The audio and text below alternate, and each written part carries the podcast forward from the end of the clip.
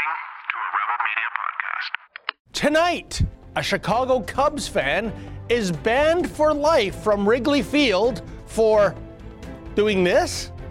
It's May 15th. I'm David Menzies, and this is the Ezra Levant Show. Why should others go to jail when you're the biggest carbon consumer I know? There's 8,500 customers here, and you won't give them an answer. The only thing I have to say to the government about why I publish it is because it's my bloody right to do so.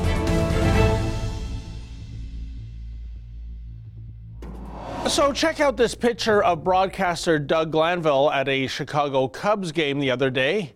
This image has caused quite the fecal storm. The focus of your attention, by the way, shouldn't be on Glanville, but on the fan in the gray Cubs sweatshirt who's using his fingers to make the OK symbol. Oh, cue the outrage.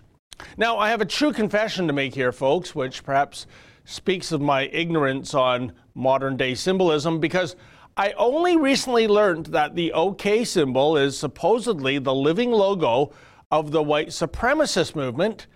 I guess those silly white hoods and cumbersome burning crosses were getting to be a wee bit too much to lug around.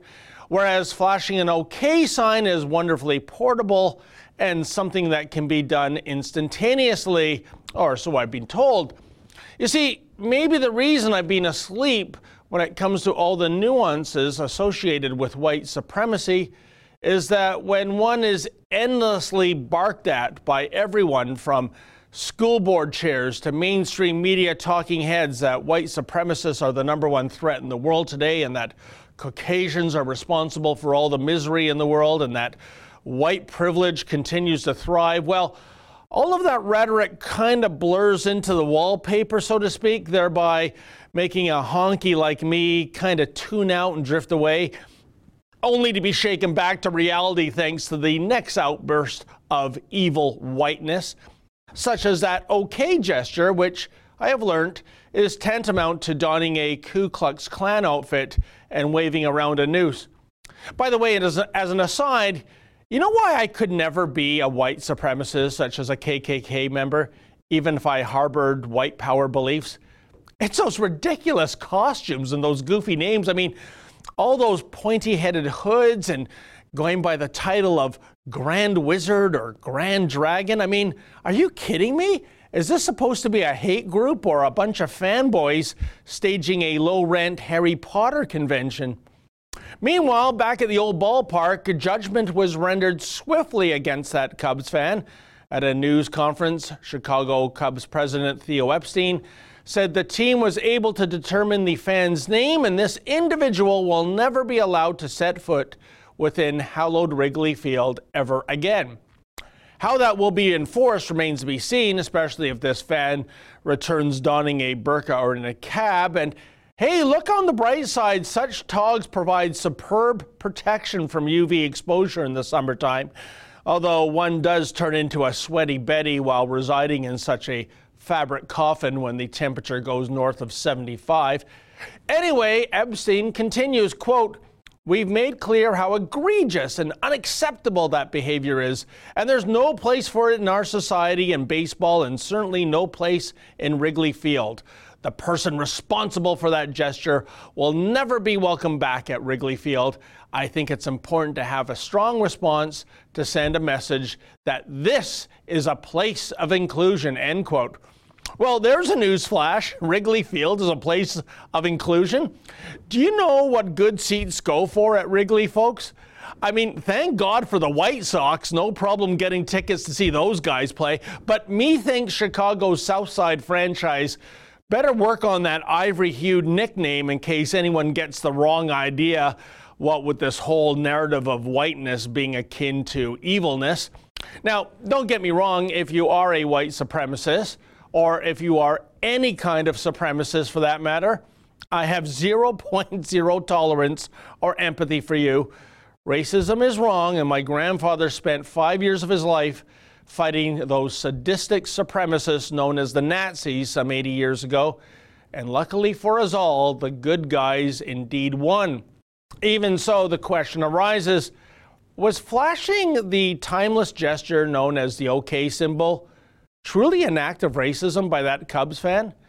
Much of the coverage by the mainstream media has bordered on the hysterical, with the reporters resembling villagers brandishing pitchforks and torches as they seek out an audience with the Frankenstein monster.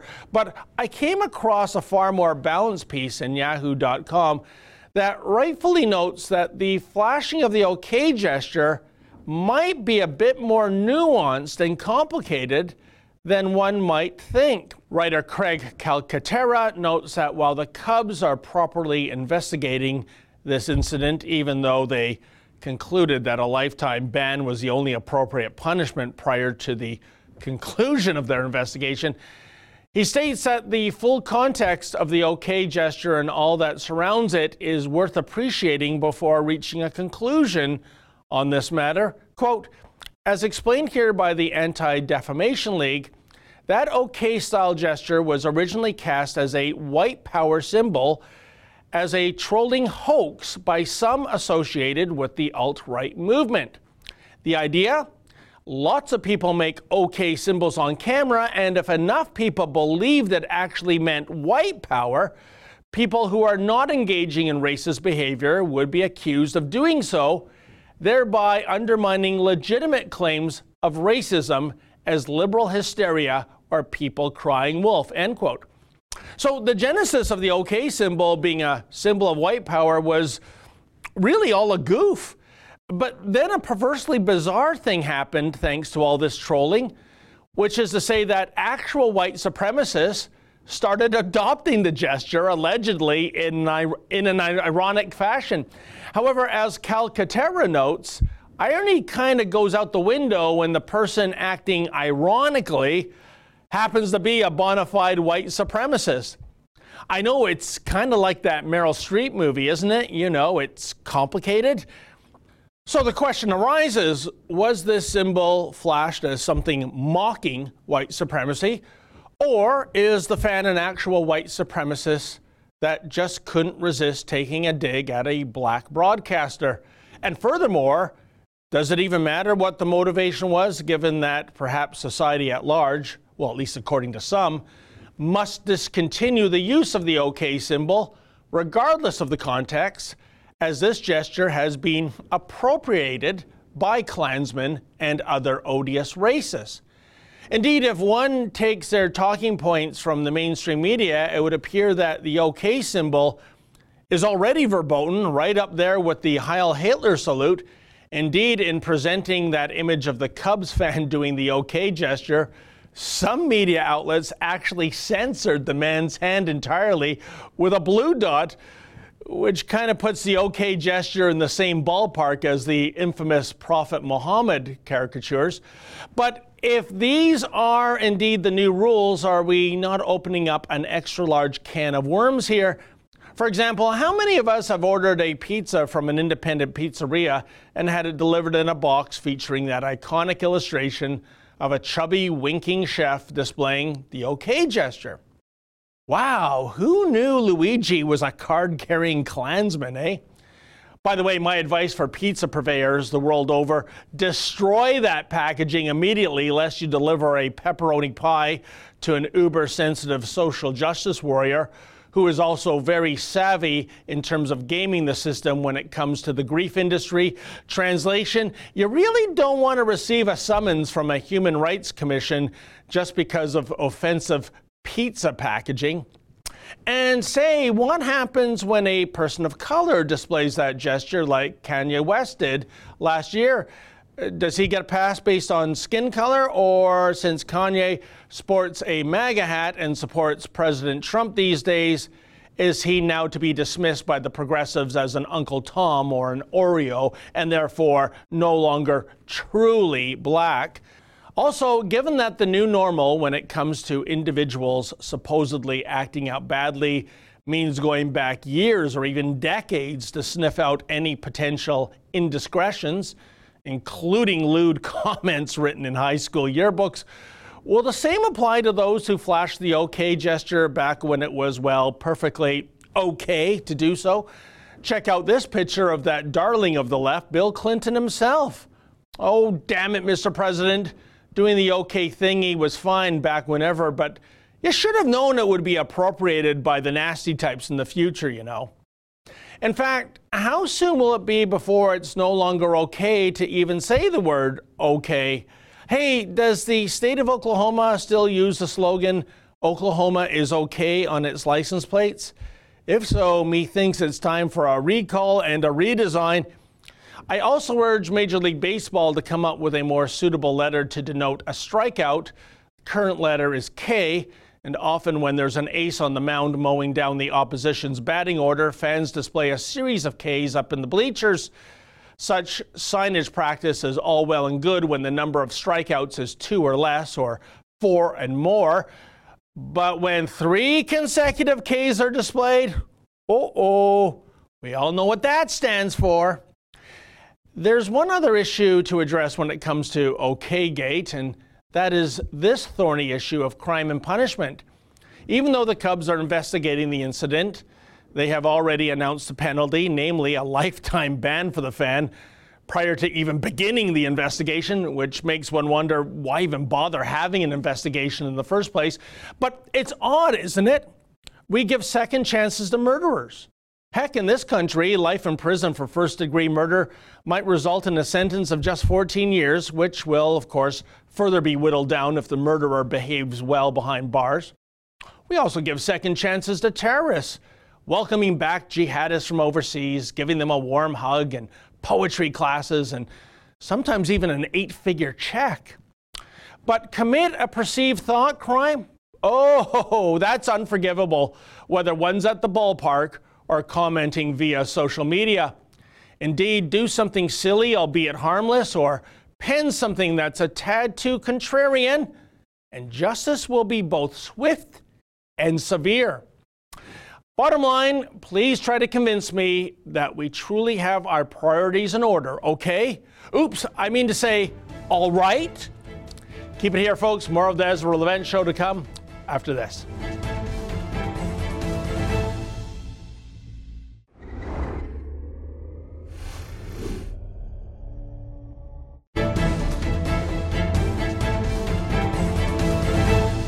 Statues tend to be constructed out of sturdy stuff, allowing them to endure everything from the wrath of Mother Nature to the aftermath of roosting pigeons. But alas, these days, statues must endure that which is known as political correctness, an ominous force that mercilessly mows down monuments due to the decree of the social justice warrior set. And the latest victim, well, it's an edifice of Justice Matthew Begbie in New Westminster, BC.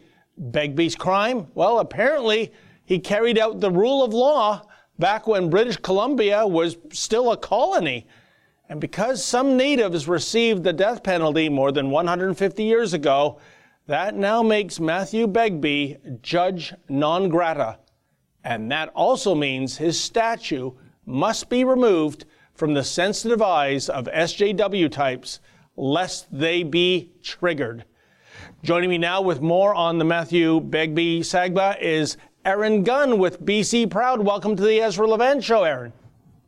Thank you for having me. A pleasure. So, Aaron, Judge Begbie is being painted as an anti native racist by the usual suspects, but is this indeed historically accurate? No, it's not historically accurate at all, which is which is uh, why it's such an escalation. Uh, when it comes to trying to erase our history and expunge our past, these are individuals now that are that are going after historical figures from Canadian history that were considered progressive at their time. This is an individual that actually went out of his way. You can think this is the 1860s to uh, learn Chilcotin and learn Chinook, so he could actually interact with uh, Aboriginal individuals in his court. He is a he is a, a justice that struck down legislation uh, from the provincial government that was considered discriminatory towards Chinese, uh, British Columbians. Um, he's an individual with a long, long track record of being ahead of his time, and yet they're still going after him anyways. Basically, any individual, regardless of where they were on the political spectrum, that is in any way connected to British Columbia and Canada's colonial past, whatever that means, is now in their crosshairs. And I believe you said in your commentary that you posted online that uh, he was uh, the first or one of the first judges who um, uh, uh basically ruled on the guilt of a white individual based solely on Aboriginal testimony, which was unheard of at the time. Exactly, exactly. And that goes back to the history of, of uh, Sir Matthew Begbie, why he's such a, he's basically an institution here in British Columbia um, is that he was a judge that was all about the rule of law. Everyone had to be treated fairly under the rule of law. And that goes that that applied to to everyone, whether you were uh, uh, Chinese or uh, European ancestry or First Nations individual. So he just he applied the law uh, as the facts presented themselves, uh, irrespective of your your the race, your color, your skin. Mm. And, and, of course, for more than half a century, uh, Aaron, we haven't had the death penalty in Canada. Uh, but it's worth noting that when it came to those individuals who did receive capital punishment, that the death penalty was indeed mandatory back then in terms of uh, those found guilty in murder cases. So, in other words, uh, his hands were cuffed. He had no leeway under the rules of the law of back then. No, exactly. And I mean, we're talking about like the 1860s. Like what, like what do people realistically think was the, uh, the punishment going to be for a crime like that? And uh, by the way, this is something that was that was openly uh, confessed to. There's the facts of this case aren't in question. Um, these are 19 individuals who were who had their throats uh, slit and were bodies mutilated after they were they were murdered. So um, the facts of, of this case aren't even in question. So how they've managed to turn this into a an issue about uh, uh, Sir Matthew Begbie is, is beyond me. Hmm. So, Aaron, who are the assassins, if you will, uh, behind this decision of removing uh, the statue? So it's, I mean, New West New Westminster City Council, which is a, a suburb of Vancouver, are the ones um, that I guess are the, the tip of the spear on actually uh, removing the statue. Now, it's the same voices, these progressive social justice warriors, I'm sure, that have pushed them to take this dramatic action. Uh, this is an individual, uh, Sir Matthew Begbie. There's schools named after him. I believe there's two mountains uh, named after him close to the Alberta Alberta BC border. Uh, he's got public squares named after him, and it's just it's one of these things where it's where does this end? Here in Victoria, they obviously tore down the statue of Sir John A. Macdonald. And uh, this is just the latest in this now long line of um, uh, sequence of events of radical municipal governments uh, tearing down tearing down these statues and, and other parts of Canadian history. In, indeed, Aaron, you say where does it end? But um, as you mentioned, there's so many other places named after this individual do those have to be, I don't know what the word is, rebranded, reimagined too, now that the statue is uh, edifice non grata? Oh, exactly. I mean, after I filmed that video in New Westminster, I actually went and had a drink at the uh, Sir Matthew Begbie pub, which is just down the street. So, um, and of course, it raises this question. Uh, right here, I'm living in the city of Victoria, named after a, a quote unquote colonial queen. Uh, we live in the province of British Columbia. so how much how much longer do we have to wait until these radical activists start going after the names of uh, uh, of cities and uh, the province itself? Oh, not that long at all, I would argue, Aaron. Unfortunately, I mean, this upcoming weekend, uh, we in Ontario will be celebrating Victoria Day. Um, I could see in my lifetime that being changed, much as um, Dominion Day was changed by the Trudeau Liberals to Canada Day back in 1982, with, by the way, less than a quorum in the House of Commons at the time, but that's another story. Um, but the thing is, um, going back to the statue, Aaron, we, we see this as a trend in North America.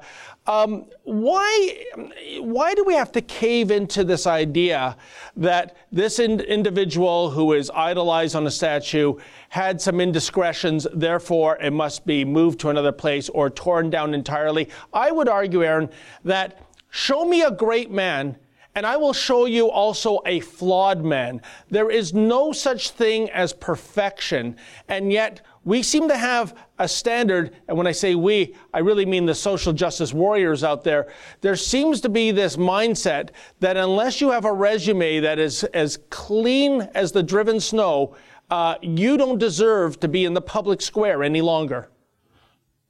No, that's. I mean, you're you're bang on there. It's this it's this weird trend of of judging historical figures through the lens of our century instead of their own and uh, it's it's incredibly troubling. I will point out that there's a there's an obvious hypocrisy as well, um, because I think all of these all of the events of Canadian history are important and should be learned about, uh, just as you said. But you know, when it comes to the the Aboriginal leaders or or anyone who's not collect, connected to colonial history, um, all of a sudden it's just it's just all the good things that you hear. It's like it's like they paint this picture of Canada that Europeans came and ruined some kind of utopia that existed before they got here, which obviously isn't true. And it, at the end of the day, it's just the truth being um, obfuscated by these by the social justice warriors, as, as you said, to undermine anything that's connected to the history of Canada, because they they uh, conflate the history of Canada with colonialism, which they consider kind of this original sin uh, concept. So uh, I think it's very disappointing, and it's I mean it's undermining the history of an incredible country. And, and you know, Aaron, um, I'd really like to know what natives themselves think. And I, am not talking about certain chiefs. I'm not talking about uh, those who have uh, high ranking talking head positions in the so called grief industry. I'm talking about uh, the, the common everyday native. What is more important to you? Uh, eradicating statues that are uh, potentially uh, offensive to native culture, or maybe getting um, clean drinking water on your reserve, maybe opening up the pipeline paralysis so you can go to a good, high paying job. I think most would side with the latter rather than the former. What do you think? Oh, exactly. I mean, I'm over 90% of, of First Nations individuals, I'm sure, have, have no idea that that this statue existed or that they should be offended by it. They're just like you, you called it the grief industry or this culture victimization that I think is being pushed upon them. It's not even necessarily even people within their communities that are spearheading this. I think a lot of the times it's, you know, the social justice warriors that, that got a degree in how colonialism is bad or whatever from whatever university or college. And now they're just going around trying to force that upon everybody else. There are serious issues that need to be addressed. You mentioned drinking water, uh, the economic uh, inequality uh, between First Nations individuals and the rest of, of, of Canada. Those are the serious issues we should be talking about, not trying to relitigate our history from something that happened over 150 years ago.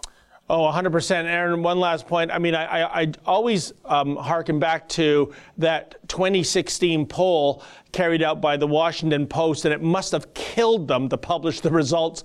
But they exclusively polled, I think it was something like 600 Native Americans, about whether the uh, nickname and logo of the Washington Redskins uh, was offensive. And more than 90%, that's 90% of American natives answered no. In fact, many of them embraced it as a source of pride. And uh, again, it just shows you it makes you wonder because you know that is the the big flashpoint in terms of you know those who want some additional rebranding or or reimaging of a, of, a, of an iconic sports franchise at least.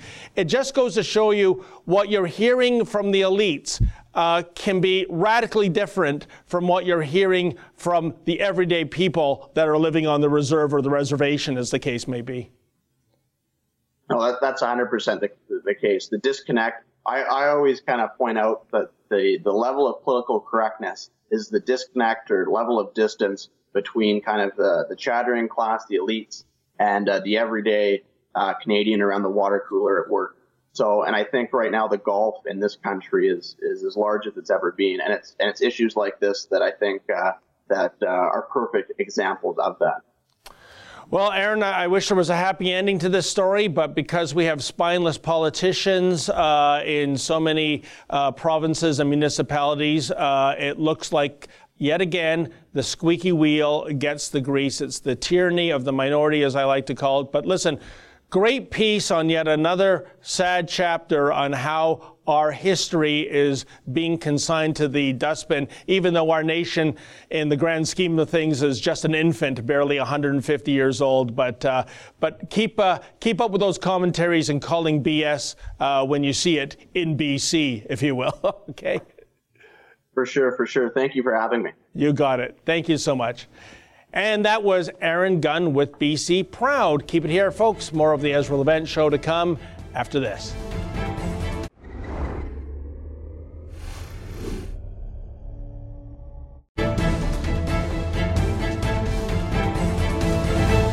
Hey, folks, as you know, the reason why I am filling in for Ezra is because Ezra is in London right now covering the latest installment of the Tommy Robinson trial.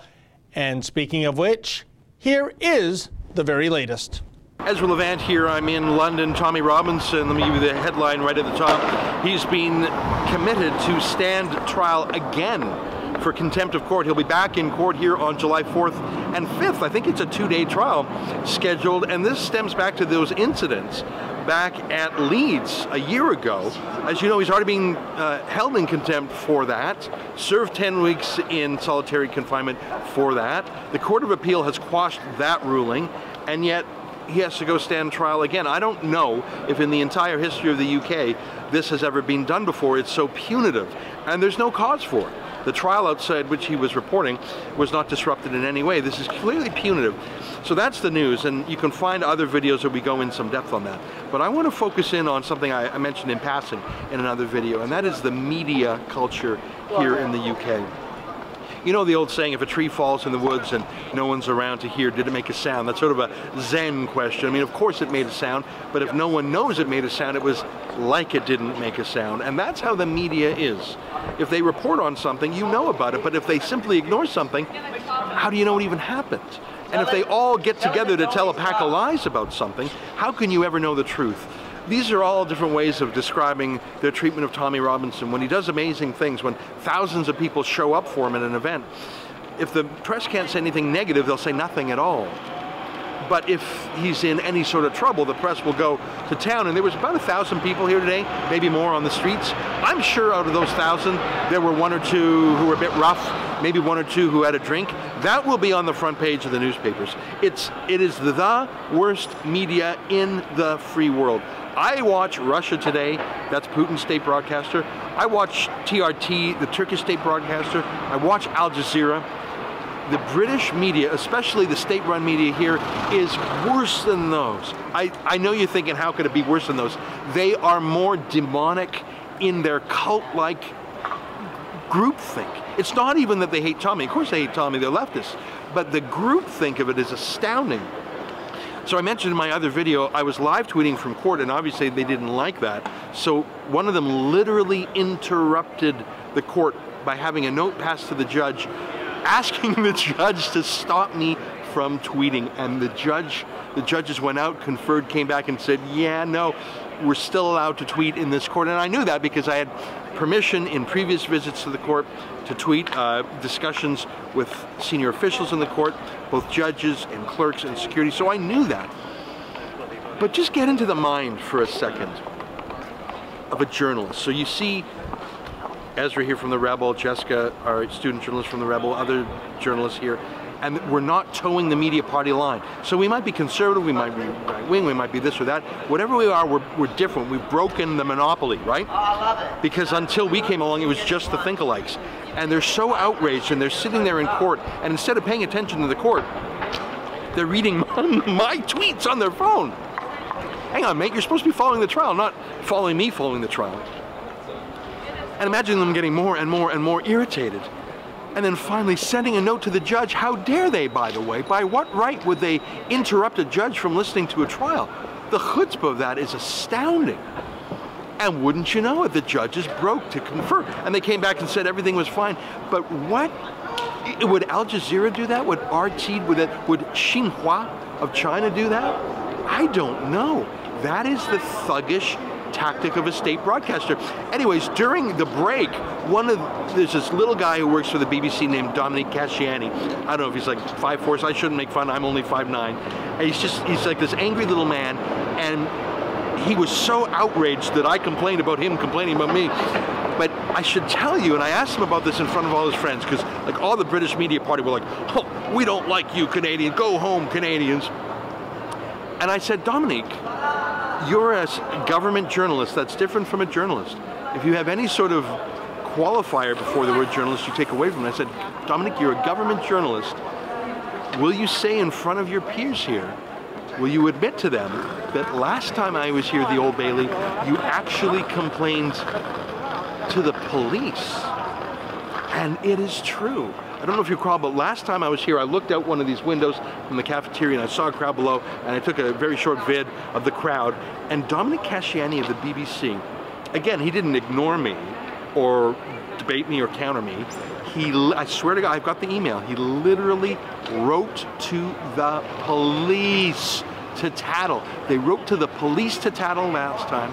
They wrote to the judge to tattle this time. Obviously, I'm here and I'm coming back on July 4th. And I tell you that story for three reasons. Number one, to show that you just can't trust the mainstream media. I mean, that's not even journalism, that's extreme censorship. Uh, number two, I want to let you know that they obviously think our reporting is important enough that they want to stop it. If no one was reading it or watching it, they wouldn't care. So it's a bit of a feather in our cap, and I'll check my Twitter stats. Last time I covered Tommy's trial, I think it was like 12 million impressions for my videos and tweets. So the BBC hates that, they're trying to censor it. And the last point is that we're going to come back and do this again and again until Tommy is finally free. But what a what a message of how Canada and the United States will go. That this kind of gotcha, deplatforming, extreme activism, masquerading as journalism, I don't think it's this bad in Canada and the United States yet. But as I've said in another video, coming to the UK is like my own private time machine. I come here and I see how bad the CBC will be in Canada, how bad the ABC will be in Australia, when I see how bad the BBC is here. They're literally calling the police on my journalism. When I see how they're literally interrupting criminal trials because they don't like someone having a different opinion. I think that what's happening to Tommy is terrible, both the abusive process by uh, the police, the prosecutors, the courts, but the fact that the media, who should stand up for a fellow citizen journalist, is in fact cheering his censorship and trying to censor any media who cover him is actually, to me, the scariest thing of all in this trip. Well, folks, that's it for the Ezra Levant Show. Thanks so much for putting up with me. Ezra Levant will be back in this space tomorrow. In the meantime, good night.